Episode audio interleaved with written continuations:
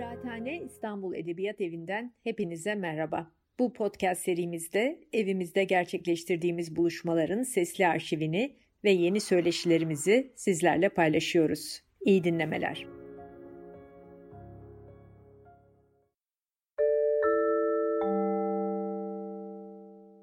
Uh, herkese iyi akşamlar. Uh, tonight we're hosting a very special guest at Kıraathane. Uh, Merve Emre is an associate professor of English at the University of Oxford. She's the author of uh, many books, including Paraliterary, The Making of Bad Readers in uh, Post-War America, The Ferrante Letters, The Personality Brokers, which was selected as one of the best books of two, uh, 2018 by the New York Times, The Economist, NPR, CBC, and The Spectator, and informs the CNN HBO Max documentary feature film Persona. She's also the editor of Once and Future Feminist, the annotated Mrs. Dalloway, the Norton Modern Library, Mrs. Dalloway. She's currently finishing a book titled Post-Discipline, Literature, Professionalism, and the Crisis of Humanities, currently under contract with the University of Chicago Press. And she's also starting a book called Women, The History of an Idea. I'm looking forward to uh, reading this one, actually. Thank you. Uh, it's a great title. Um, She's also contributing writer uh, at New Yorker, uh, and her essays and criticisms have appeared in publications ranging from the New York Review of Books, Harper's, New York Times, Atlantic, American Literature, American Literary History, Modernism, and Modernity. And in 2019, she was awarded a Philip Leverhulme Prize, and she will serve as one of the judges of the International Booker Prize in 2022. It looks like she has also mastered the art of working without sleeping no, I, I, yes. Well, yes. I don't, I don't, I don't recommend it for anyone. Everyone should get their eight hours of sleep. You shouldn't, you shouldn't be like me. um, tonight we'll talk about the annotated Mrs. Dalloway and Mara's experience in preparing the novel for publication and Woolf's literary style in general, as well as her style in this novel in particular. Uh, tekrar hoş geldin Merve. We're all very excited. Aa, teşekkürler. I'm very excited to be here. I'm grateful for you for making the time to meet with us. Uh, thank you again for kindly accepting our invitation. Um, so first, I would like to show the book actually uh, to our yes. uh, to our listeners who are less familiar with the concept of an annotated novel. Mm. Um, because um, so I'd like to show maybe here they can see. Um, so each page of the book, yes, that's so as you can see from Merve's copy, each page of the book is divided vertically. Uh, you can see the text of the novel in the middle uh, at the center here and Merve's annotations running along the other margins. And some pages of it has my uh, comments on your annotations actually. um, you, have annotated the annotated. yes, exactly. I'm so jealous. So. oh, I like that. I, it would be very nice to see all of the different annotated versions of the of the annotated. I think that would be that would be quite a joy. yes, you're basically analyzing Woolf, and I was analyzing the way that you annotated the novel. Yeah, yeah. to the best of my ability, but you know, it's like those. Um, it's like those. Uh, did you grow up with these? The the Russian nesting dolls. Yes, yes, you know, I had them inside of the inside of the other. Yeah, my my parents, my mother always had those around, and I like thinking about what you've done, annotating the annotations that are annotating the novel as being um, those those you know one in that series of the little Russian nesting dolls. So I mean, there are 400 notes here, right? Like this is even longer than the text of the novel itself, almost. Yeah. Uh, and then we should show the, I mean, uh, to our listeners, like there are hundreds of illustrations, kind of like these little known photographs of Woolf and the family members, of London, paintings, maps that kind of like chart the characters' journeys in the novel. Mary, like to me, this almost feels like watching a movie uh, side by side with the pre-production, production, post-production, mm. behind the scenes, you know, the director's notes on the script, mm. the reviews, like all in one package. Mm. So that's kind of like how it feels like. So I would like to speak a little bit about the, your experience in preparing an annotated volume, because I remember that you say in one of the interviews that, for example, you can write an essay or we can write an article, but that offers only one one reading of the novel, right? Or you can teach the novel, but that just offers one aspect. Right. But when you, you know, like annotate a novel, um, it's just you have to kind of like offer multiple readings of the novel, right? So Right. can you tell us a little bit about what you call this monkish practice of preparing an annotated volume? And please starting with the story that the first time the you read and annotated the novel when you were 12 before you sent a copy uh, to your friend that you had a crush on. Yeah well okay i'll tell that story first and then there there are so many interesting things in what you said and i want to pick up on on some of the threads. I mean one of the stories that i tell in the introduction to the annotated mrs dalloway is how i first read the novel when i was entirely too young to understand it. And i had a friend at the time a boy and he and i would often read novels and then mail them to one another. And I mailed him my copy of the of Mrs. Dalloway. And I must have written him a note in which I said that our relationship reminded me of the relationship between Peter Walsh and mm-hmm. Clarissa Dalloway. And he wrote back this very funny letter. And it's maybe the only letter that I still have from my childhood or from my adolescence, where he said, we are not Peter and Clarissa. We are Jake Barnes and Lady Brett Ashley from The Sun Also Rises by one Ernest Hemingway, which, for those of you who have read the book, you will remember that Jake Barnes is an impotent American journalist, and Brett Ashley is this sexually insatiable divorcee who can't be with him because he can't sleep with her. And so neither of these identifications was right for our for our very innocent bookish bookish friendship. But one of the things that I go on to talk about in the introduction is how that initial childish impulse toward identification with characters mm-hmm. actually shows you something or or reveals something of Woolf's project in Mrs. Dalloway to you, which was the desire to create a kind of continuity between life and fiction.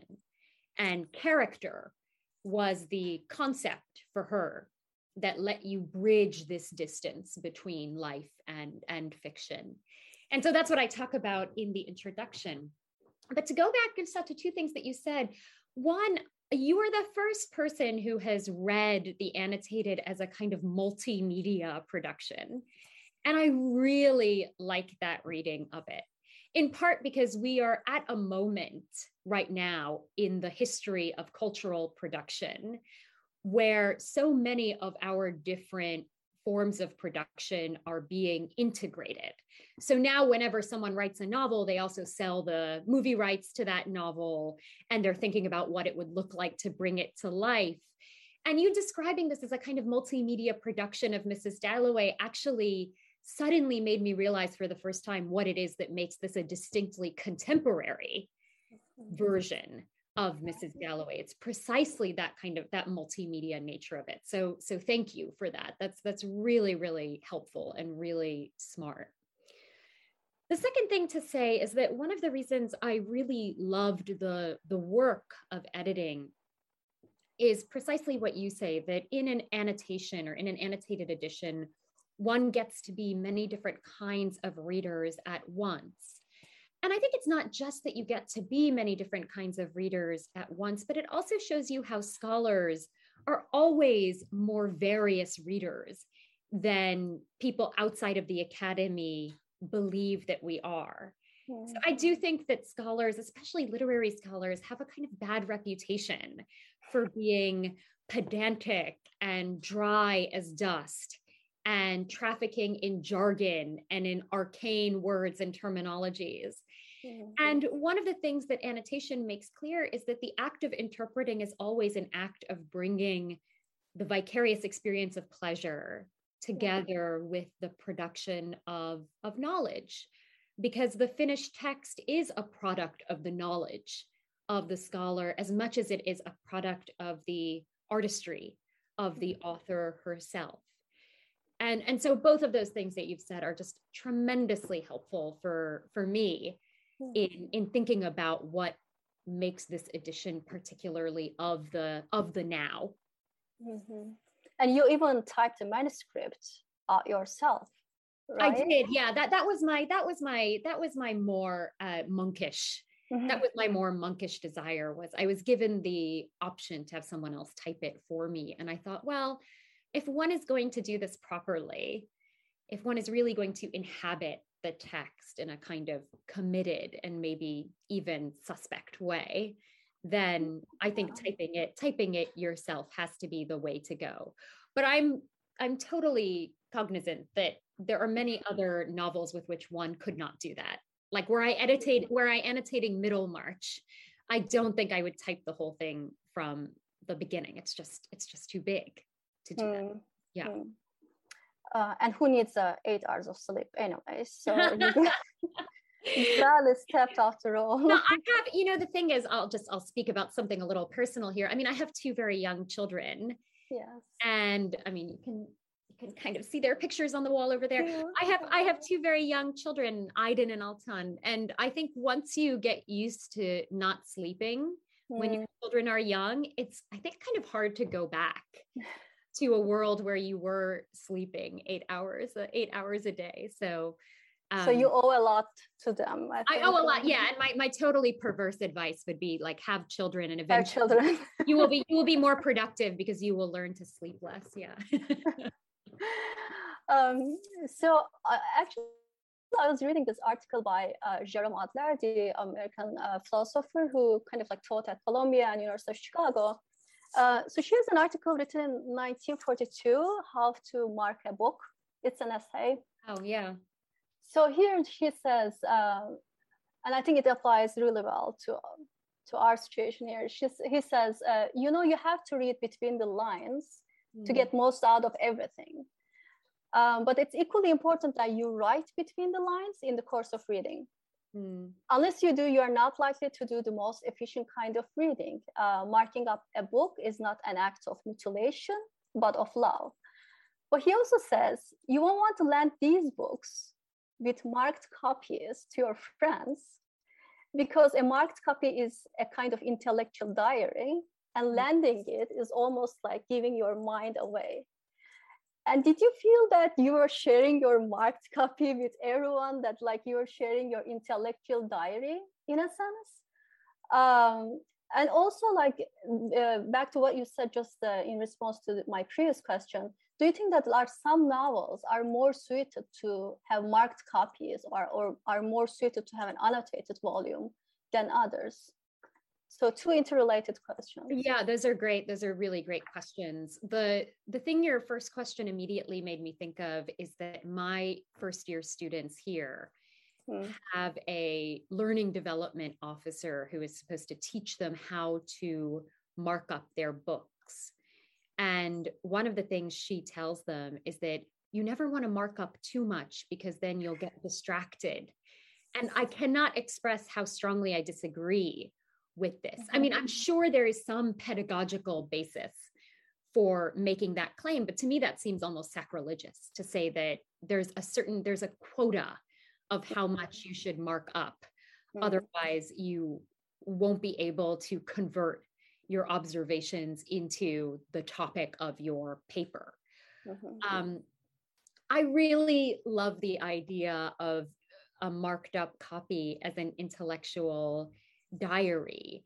And I think that one of the things it reveals is that although diaries are often thought of as something that we keep for ourselves, there's always a kind of imagined audience yeah. that we are projecting when we are writing in our diaries. And this is most obvious in the case of writers who you know are keeping their diaries for posterity so that they can be published after they after they die. And mm-hmm. Woolf, of course, was a great diarist. I mean, her her journals are, I think, among her most amazing feats of literary production. I mean, those journals are better than some of the early novels, I think. Mm-hmm. And so, for all of these reasons, I really, really like the way that you've conceived of an annotated edition as an intellectual diary. But I would also just say that I don't really see anything wrong with giving away your mind. Mm-hmm. Because in the mm-hmm. excerpt that you read, there seems to be this implicit, there seems to be this assumption that giving away your mind is not to be done that is a it is a, an act of vulnerability and it invites certain kinds of violation or transgression. But to me that's the most exciting part of being a scholar is giving away your mind. Mm. um, and so I, I i mean probably for the same reason that i would have no qualms about anyone reading my diary. So, so that's that's that's one answer to your really really really good question the second question Do some novels not lend themselves as well to annotation than others? Yes, absolutely. I think that one of the reasons Mrs. Dalloway does lend itself so well is because Woolf was herself so meticulous about the plan of the book, about mm. organization, about its form, about its style, about the mm. philosophy of life, as she calls it, that she would bring her characters into or that she mm-hmm. make her characters models of.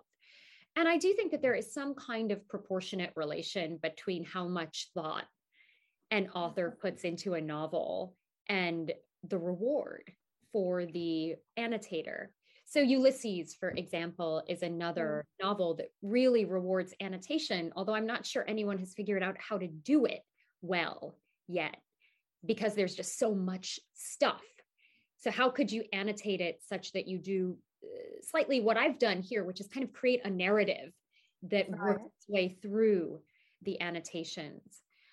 I, I think that there are um, novels that are not attentive to mm. language or that are less attentive to language than others or perhaps more attentive to like the mechanisms of plot mm-hmm. that would not reward annotation in this in this same way and I don't want to get in trouble for naming novels or or or, or singling out genres. But let's not give any ideas. So no, no. I mean, I think another way to think of it is like there are just some novels that don't that I that don't teach as well, like that I try to teach that just don't teach as well as others. And I think the ability to teach a novel well or for a novel to lend itself to being taught well is mm. probably a good proxy for whether or not it's worth annotating. That's right.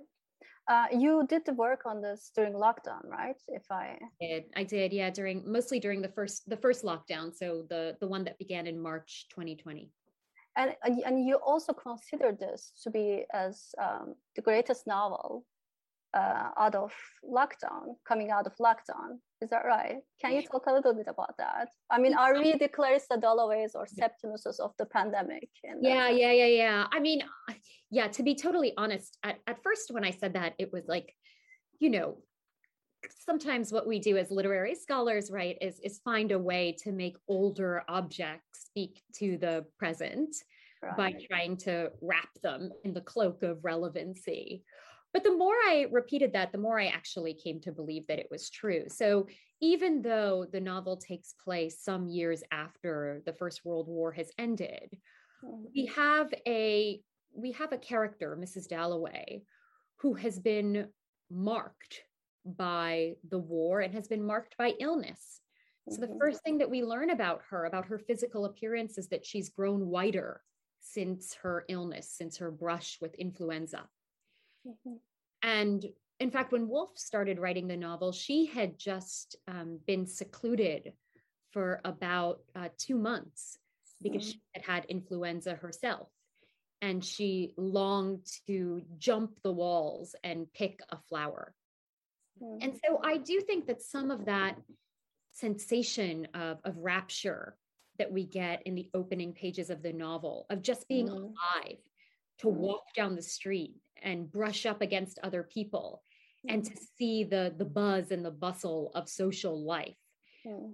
is a rapture whose intensity can only be explained by the fact that the person perceiving it has been locked down or locked away and mm. has has faced the possibility of of death and of annihilation mm.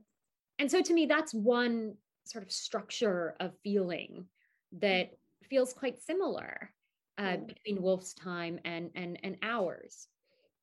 And then the other thing I will say is that, I mean, the the great social problem that the novel raises mm. is what to do with the memory and the spectacle of mass death in a social system where no one is willing to take responsibility for it. And Septimus becomes the, the representative of that mass death and of the refusal of various authority figures, in his case, particularly doctors, to, to really take responsibility for the carnage mm-hmm. that, the, that the state has perpetrated and so that to me also and, and he can't reintegrate himself into society right he can't reassimilate into this this world that is attempting to return to normalcy mm-hmm. And so i think reading it both at the beginning of lockdown but also at the end when we were all coming out and and aspiring to some kind of normalcy and not really knowing i think how to grieve the death that we've that we've been seeing for the past 18 months or 2 years made it feel especially relevant to to this time. Um, and it has it's almost became like a bestseller right uh, during that time uh, or like the but like how widely was she read at the time um, how widely was Woolf read at the time? yes at the time you know, when she uh... well so so this is the book that really starts to net her a mm-hmm. wider readership, particularly in the US. Mm-hmm. Uh, so so it's after Dalloway that she becomes that her that her star kind of starts to rise. Wow. But I think we always have to be careful when talking about popularity because what's interesting about literary popularity is that when you go and look at lists of bestsellers mm-hmm. from the 20s, the 30s, the 40s. I mean, many of them are books that you and I have just never, ever, ever heard of. Um, and they are kind of mass market fictions that are not transmitted through schools. We don't assign them when we give our students reading assignments. Mm-hmm. And they've sort of been been forgotten. So I think that it would be wrong to say that just because it's popular today it was it was popular in its in its time right or i don't want i don't want to say that it's, it's of course. Um so now i'd like to go just a little bit into detail about the plot and the character developments. Yeah. um i mean one of the things that i kind of find fascinating about Woolf is how kind of like she prioritizes character over plot yeah. uh, over uh, style over the originality of outlook as she calls it mm. uh, and there's this article and i think you and i both like is the mr mr bennett and mrs brown i love that art i love that piece mm. like all novels begin with an old lady in the, in the corner opposite right uh, where she argues that so women so we write novels because um, characters I mean, they, because the novelists are lured on to create some character, which has thus imposed itself upon them. So characters come and say, she says, come mm. and catch me if you can. Yeah. So the same thing happened here, as we learned from your annotations in Mrs. Dalloway, because Mrs. Dalloway was a novel that Woolf started writing before she knew that she was writing it, yeah. not knowing that she was writing it. So she was committed to it only after that she had pursued the characters too far to let them go as you say yeah but at the same time i'm thinking mrs dalloway is a character that appeared before in other in other works so Woolf had already called her right. before right. so what do you think that finally compelled virginia woolf to write this novel then or what do you think that was her unfinished business mm. with this character mrs dalloway mm. I mean, there's a there's a biographical explanation, and then there's a kind of conceptual explanation. And maybe I'll just give you the biographical one first, which is that uh, Mrs. Dalloway first appears as a character in Woolf's first novel, The Voyage Out. Mm-hmm. And there she is a kind of silly, satirical, upper class woman. She has no depth. She is uh, pictured boarding the ship with her beautiful mm. gown and her jewels and her furs. And she is basically there to parrot a set of cultural opinions, to mm-hmm. parade her upper class tastes. Mm-hmm. And her husband, Richard, who goes by Dick or who is called Dick in that novel, I assaults Rachel Vinrace, who is the protagonist of, of the voyage out. And then they disembark from the ship. Mm-hmm. And so there are these minor undeveloped characters, and it's really hard to tell in that novel what function they're supposed to serve. I mean, my blasphemous opinion is that I don't think The Voyage Out is a very good novel. So so I I understand the kind of the desire to return to something that one feels like wasn't in its best possible form and then mm. try to retool it to mm. figure out what potential hasn't been fully excavated from it. Mm. So that's that's one thing to say. And actually i realize i've answered the conceptual question before the biographical one but yeah conceptually i mean she had this character in mind but i think didn't really do enough with it or couldn't figure out why she had created her in the first place and then wanted to understand what the potentialities might be yeah. of this character who in many ways seems to resist uh, certain classical ideas about characterization i.e mm. mm. or complexity uh, the, the more biographical answer is that when she wrote The Voyage Out, she writes to her sister Vanessa and she says that Mrs. Dalloway is Kitty to a T. And Kitty refers to their friend Kitty Maxse, who is about a dozen years older than Virginia and who uh, took care of her to a certain extent after her mother died. And right at the beginning of Woolf writing Mrs. Dalloway, Kitty Maxse committed suicide. She killed herself. She threw herself from the over the banisters of her house. Yeah. And in Woolf's diaries, at least, the narration of Kitty committing suicide takes place in the very same entry where Woolf comes up with the idea for Septimus Smith. And she talks in her 1928 introduction to the novel about how she had intended to have Mrs. Dalloway kill herself, but then ultimately decided to sort of outsource that to this other character who would emerge as the second hinge of the of the novel. Mm-hmm. And so I do wonder if part of the impetus is that, you know, we write about the people that we lose. We write about the people whose lives we don't fully understand and whose deaths we want to grieve.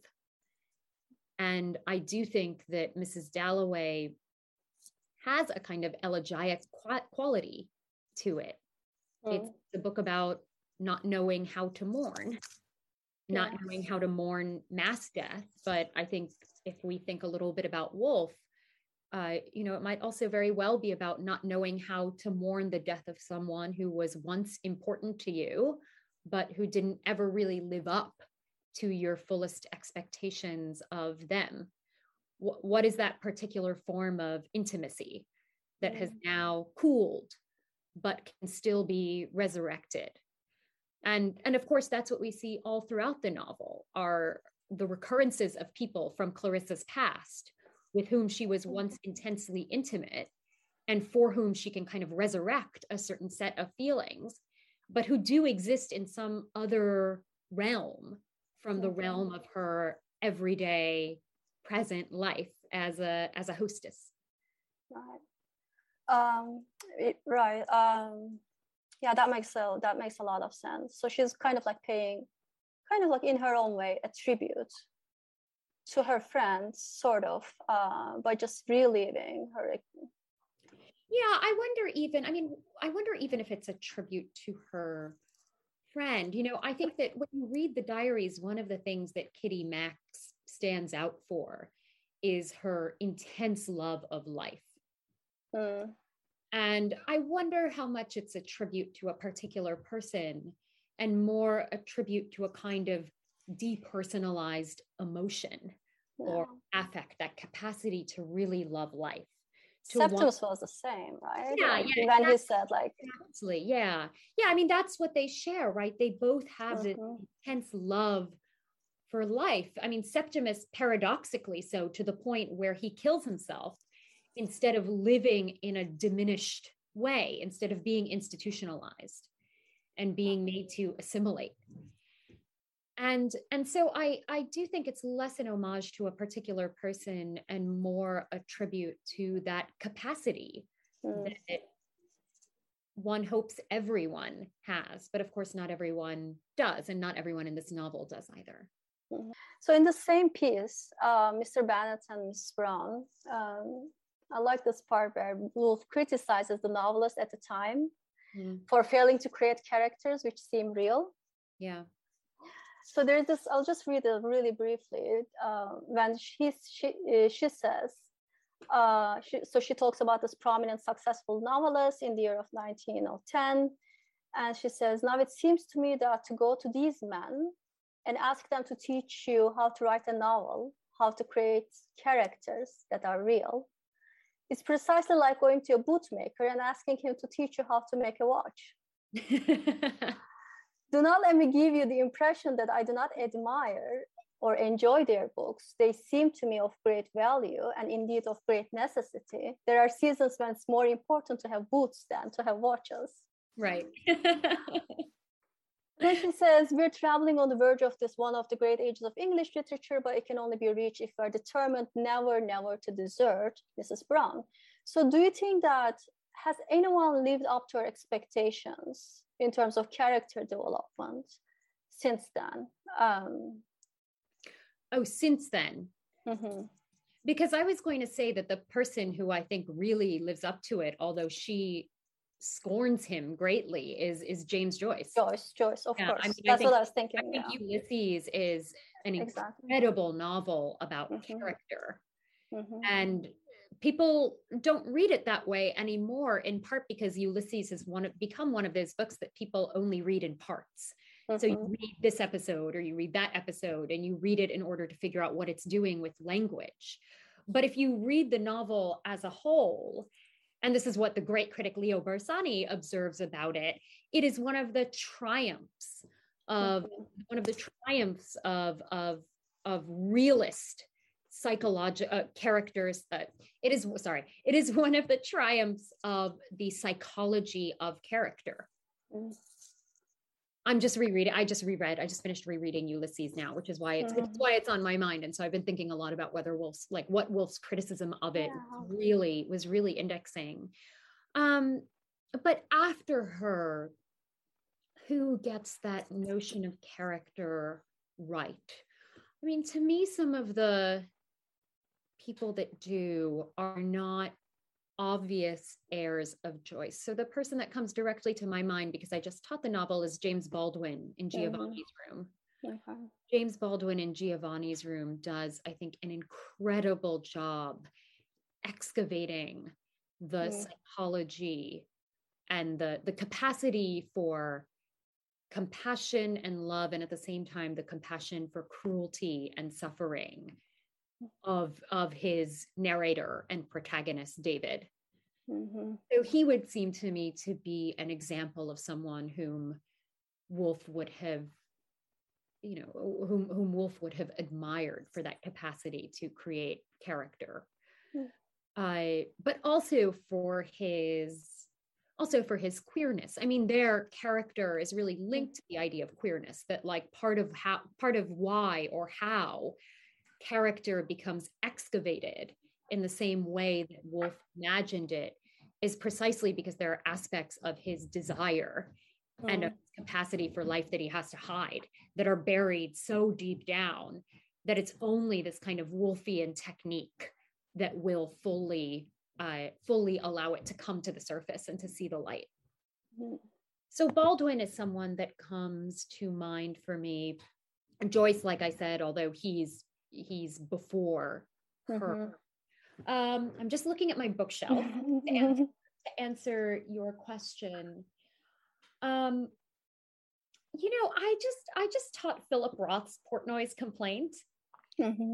and I realized that in the year of our Lord 2021, that probably makes me insane uh, to teach Philip Roth's Portnoy's Complaint. But that that was another novel where I felt like the the interiorized creation of character Mm-hmm. Um, and the creation of character by fully embracing its potential for ordinariness and vulgarity mm-hmm.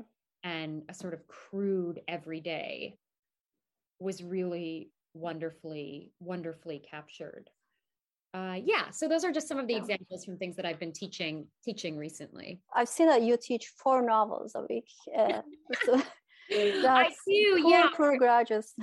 I do. Well, I it's not all for the same class, so I yeah. will say that. But here, our terms are super compressed, so I only we right. only have eight week terms. Yes, and so you have to do quite a you have to do quite a bit, quite a bit. Yeah.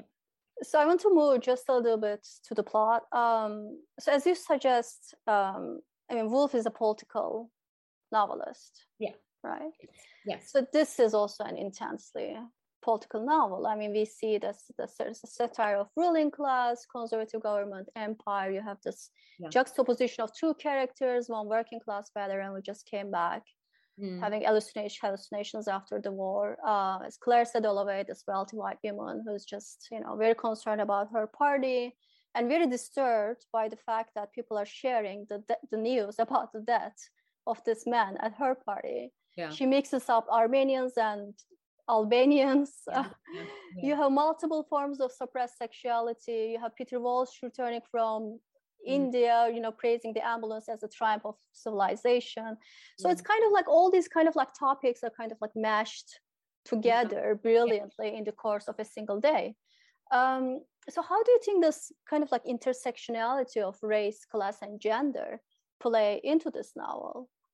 And so brilliantly um, i mean that that is what is incredible about the novel. And and what's it's also just incredible that that Woolf has accrued a reputation as a kind of apolitical high modernist or as someone who is fundamentally unconcerned with questions of race and class and and gender more so but but with with race and class in in particular. Mm-hmm. because when you actually read the novel it's impossible to ignore mm. the political satire that is that is everywhere in it and i think that Woolf's great accomplishment is to make those aspects of the novel or to integrate those aspects of the novel with the inner lives of the characters Mm. And I actually think this is why people miss it because there's nothing that feels at all didactic about the novel's politics.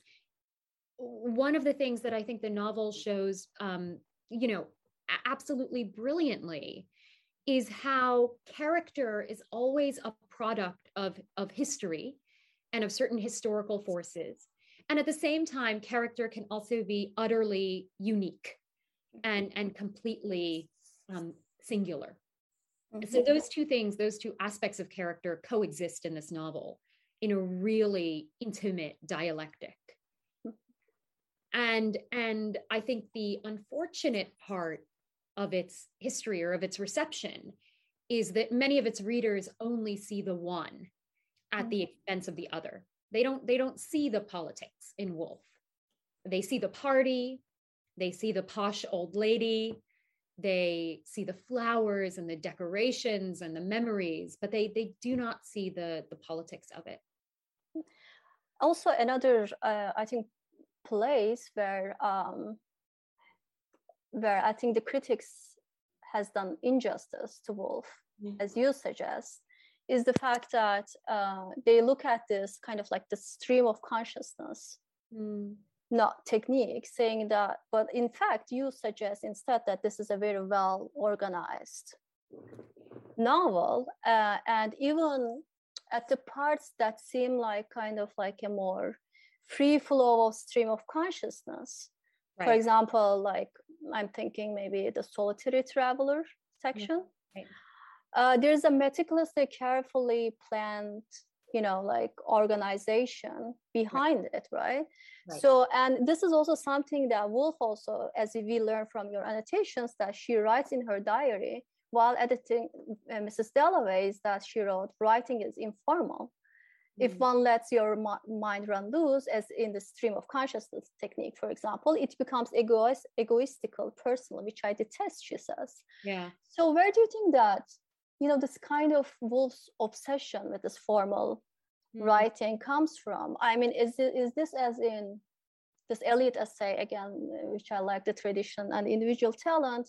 Is this mm. about the writer's submission to artistic truth, about this complete surrender to something more valuable, as he says, like a continual self-sacrifice, a continual extinction of personality?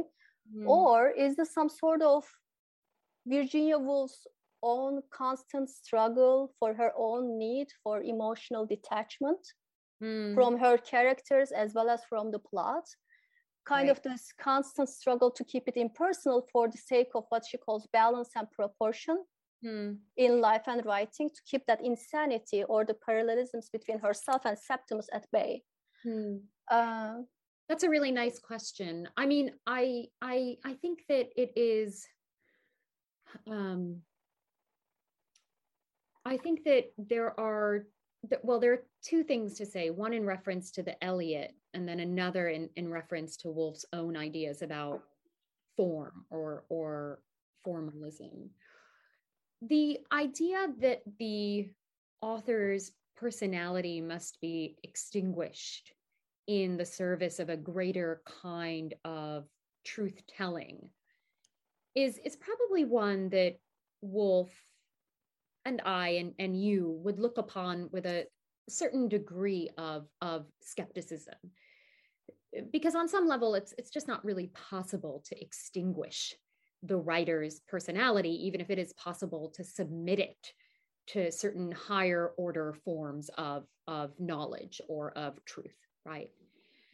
And I think that for Woolf, that pursuit was less a matter of placing herself in a particular genealogy of artistic talent and even less a matter of controlling her own biographical or autobiographical mm. impulses.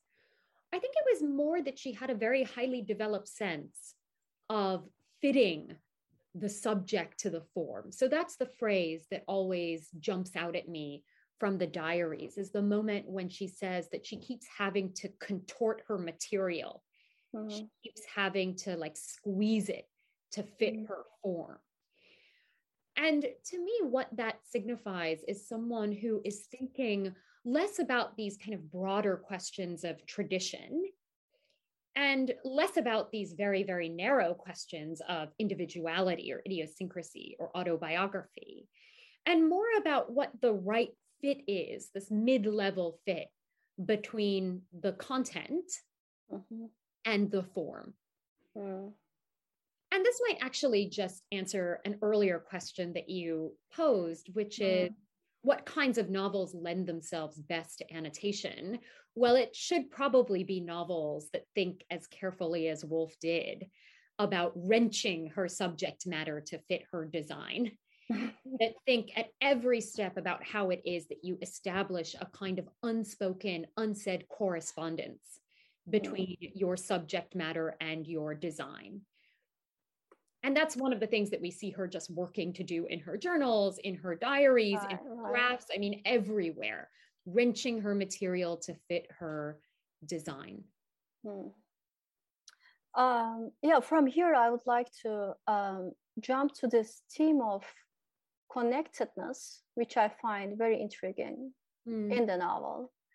Uh, in your notes, you uh, kind of give, make reference to Hillis Miller, mm. uh, who suggests that most characters' minds are kind of like joined to one another. Mm-hmm. Like together, their minds constitute this general consciousness, kind of the social mind, collective mental experience uh, of individual human beings. I mean, to, for him, it's this general consciousness that narrates Mrs. Dalloway, right? And then you connect this to uh, another article that I like uh, of Woolf's, uh, The Sketch of the Past. Yeah. Not, not even an article, but yeah, where she argues for some sort of collective consciousness rather than like his or her body or like yeah. sayings or deeds. It's just rather this general state of living in time. Yeah. Um, in relation to background of conceptions. And she's i, I like the um, phrase that she uses this cotton wool of daily life. Yeah it's beautiful isn't it? It is beautiful. And her philosophy be, is um, as she says behind the cotton wool there's a mm-hmm. hidden pattern that we all human beings are connected with this. And then the whole world is a work of art and we are parts of the work of art. Mm-hmm. so it's um, so my understanding is that we are part of this consciousness bigger than the reality that mm-hmm. we perceive to be as the reality right. right so our decisions are not our decisions our life choices are not our life choices so my understanding is that by writing by reading uh, for Woolf by writing for us by reading uh, for you for annotate by annotating um, we could discover what informs our individual life choices as in septimus's decision to kill himself mm. uh, even though life was good or as in clarissa's feeling this kind of like relief when she heard about the suicide mm. so can you please elaborate on her vision that our minds are kind of like are well threaded together is this mm. you know some form of like Jungian archetypal consciousness and unconsciousness, or is this inherited mode of functioning right. that binds us all together, or is this something else that I mean, I think it's something a little bit, a little bit different. And I, I probably wouldn't say that our choices are not our own. And I don't think yeah. I don't think she would say that either. I, I think that what she writes very beautifully is the idea of a dispersed being that mm in life while we are alive. Our life appears to extend only so far as our physical being does, right? Only mm. so far as our body does.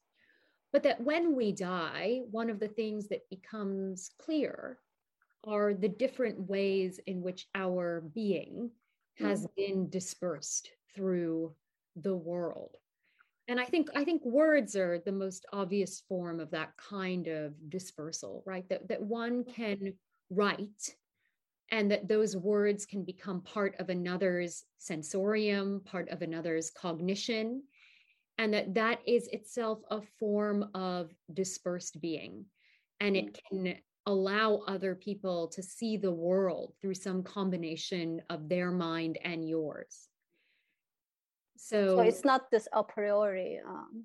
No, I don't. I don't. I don't really think so. Or I don't think that that is.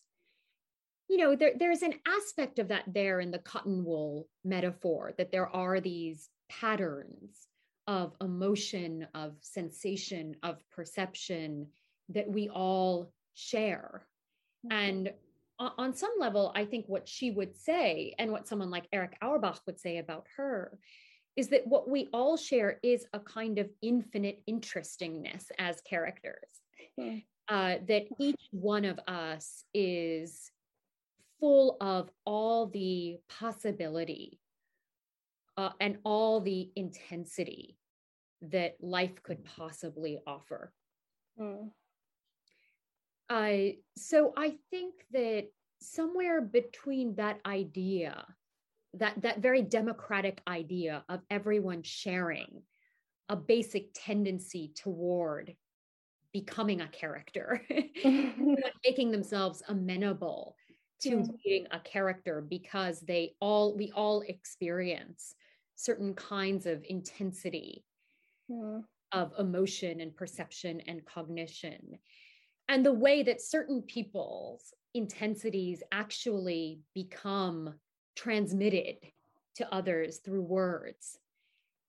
Between those two aspects, you find, I think, that cotton wool, that cotton wool of life, that, that idea of, of dispersed being that is mm. at once revealing things that we share in common and also creating those things anew so that we may share them even more intimately or even more intensely. Yeah it feels like when she develops a character or when she writes a scene she kind of like subjectifies that intersubjectivity that she calls. Yeah i think that's a really nice way of of i think that's a really nice way of putting it yeah that makes a great deal of sense um, so would you consider i mean we talked this just briefly at the beginning but would you consider mrs dalloway a feminist novel I mean, I mean, you said as you suggest. I mean, it's the removal of from zone and the three gainers that we see. The yeah. Uh, no, I mean not particularly. I, I I I think that there's something about Woolf that's so interestingly queer and so interestingly um and at times almost willfully perverse in its in in her relationship to the way she depicts women and particularly the way women look at other women in, in the novel uh, not not just with desire but also with you know contempt often mm-hmm. that to me just makes the idea of this as a feminist novel feel i don't know not particularly helpful for understanding what's actually happening in it i mean i think that's i think that's always the question that one um, that's always the question that one needs to ask right anytime you want to call something feminist or Marxist or whatever, right? Is, is what does this label let you see about the novel that you wouldn't be able to see without it? Mm. And to me, there's not all that much to be gained from calling this a calling this a feminist novel. If if only, or, or maybe the only thing for me to be gained by it is a kind of resistance that allows you to see the aspects of it that can't be easily assimilated to mm the feminist project. Yeah, because you also suggest here in the book that like she harbored an antipathy to anything identifiably feminist, as you write, and that she thinks feminism like tempted backlash. Mm. but then again, the most powerful manifestation of her activism, feminist activism, if any, was her writing, right? Yeah. Uh, but it's more clear in the other novels, at least, uh, than this one. Yeah, and I think it's much clearer in A Room of One's Own, although now, of course, the idea that what feminism requires is a private space and money is, of course, one that increasingly progressive and radical feminists would would reject right mm-hmm. they would say mm-hmm. well well actually that's really not what feminism is about feminism is not about the ownership of private property and an individual's access to income uh, that is that is really not the form that the feminist struggle should be taking but like i said ultimately for me the question is really like does this help us see anything about the novel that we wouldn't be able to see? And the answer that i keep landing on is is is no not really. And that mm. the feminist label or the feminist critical project was certainly important in the 1970s for transforming woolf from a kind of minor women writer into a major canonical figure of modernist fiction. Whether or not it goes beyond that, i.e., whether it offers us anything other than a set of like essentially strategic rewards mm. uh, and institutional rewards, is is to me uh, less obvious. Um, so we have eight minutes left. So oh, okay. I have one final yeah. question. Um, okay. So finally, I'm really inclined to ask, uh, going back to uh, what I mentioned at the beginning of my talk mm-hmm. about this multimedia uh, reference. Mm-hmm. Um, so I was wondering if you had been shooting the movie on Mrs. Dalloway, because you're you're literally sitting in the director's chair at this point. Um, right. Would there be any scenes that you would want to leave out or expand upon and would there be any characters that you would want to develop more? Um, because I've seen that you've already created a music playlist for the 12 interludes of Mrs. Dalloway, with I don't want to spoil the party from Beatles for the yeah. last section there she was. Yeah. Uh, so any scenes you would want to leave out, expand upon, or any characters you would want to develop more? I mean, the the two scenes that I think would really resist incorporation would be the solitary traveler because you'd have to do it as a kind of dream sequence. And those are so gimmicky at this point that it's you know I, am sure there's a great director who would figure out how to do it well. But the idea of a dream sequence is always you know gives me a little bit of a moment of cringe. And then that wonderful interlude on proportion, which is, you know, part of the novel, a, a part of the novel that is itself so disproportionate. And I, I, think very deliberately so, because it becomes a way for the novel to comment mm-hmm. on the ideology of proportionality by creating this really sort of disproportionate uh, segment for itself. So those would be the two that um, I think I would leave out. The first because it would lend itself to gimmickry.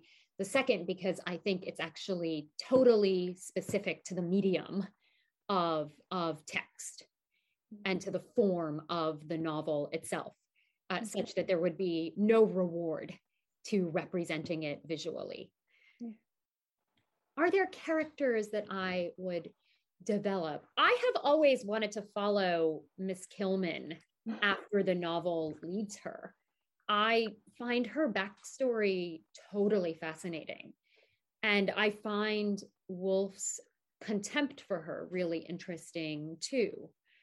And she's, I think, to me, the only character for whom one sees Woolf having trouble mustering up the, the requisite balance of sympathy and satire.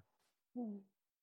So every other character is, is, is satirized, but is also presented sympathetically. Clarissa, Peter, Richard, uh, they they all Septimus. I mean, they all get a much more balanced treatment. But Miss Kilman is the only one whose mind we stay in for a sustained period of time, uh, for whom Woolf simply does not manage to achieve that balance. Hmm. And so uh, uh, a movie version of it attempted to do more with mm-hmm. Miss Kilman would be really, really interesting to me. I mean, she's also the kind of locus of politics, of a particular right. form of feminism, of, of religion and religious belief. Uh, you know, there are lots of interesting ideologies that are coming together in her. Right, right. Which, which you know, to me makes her a fascinating figure. Do you have any personal plans to write a novel yourself? in no, the future? I no, no, I don't. I don't know. Maybe I, maybe I, maybe I should. But you have a beautiful writing style in New oh, Yorker, oh, the articles. That's that's so nice. Thank you. Yeah, I don't, I don't know. I mean, I maybe, maybe I should. I'll think about it. I need a character. I need a character to to come and yeah, uh, that you need to catch. Uh, that I need to catch. Yeah, I don't. I don't think I have one, and I don't think I have one in hand just yet. It was such a delight to have you speak with us today. Thank you so much. This was wonderful. Thank you so much for having me, because I really appreciate it. Your questions were just they. I I really mean this when I say this, and I wouldn't say it if I didn't mean it. Your questions were the best questions that anyone has asked me about this oh, project. Oh, so thank you so much. Thank you. Thank you so much for it. thank you. Uh, hope to chat with you in another platform again, yeah. maybe in the future, and hope we can host you in Istanbul if yes. you ever visit. Oh, I would love to. Yeah, I'm sure I'll be there this summer with the kids. that would be so great. I'll send you an email. Okay, great. Thank okay. you so much. Bye-bye. Bye-bye. Bye.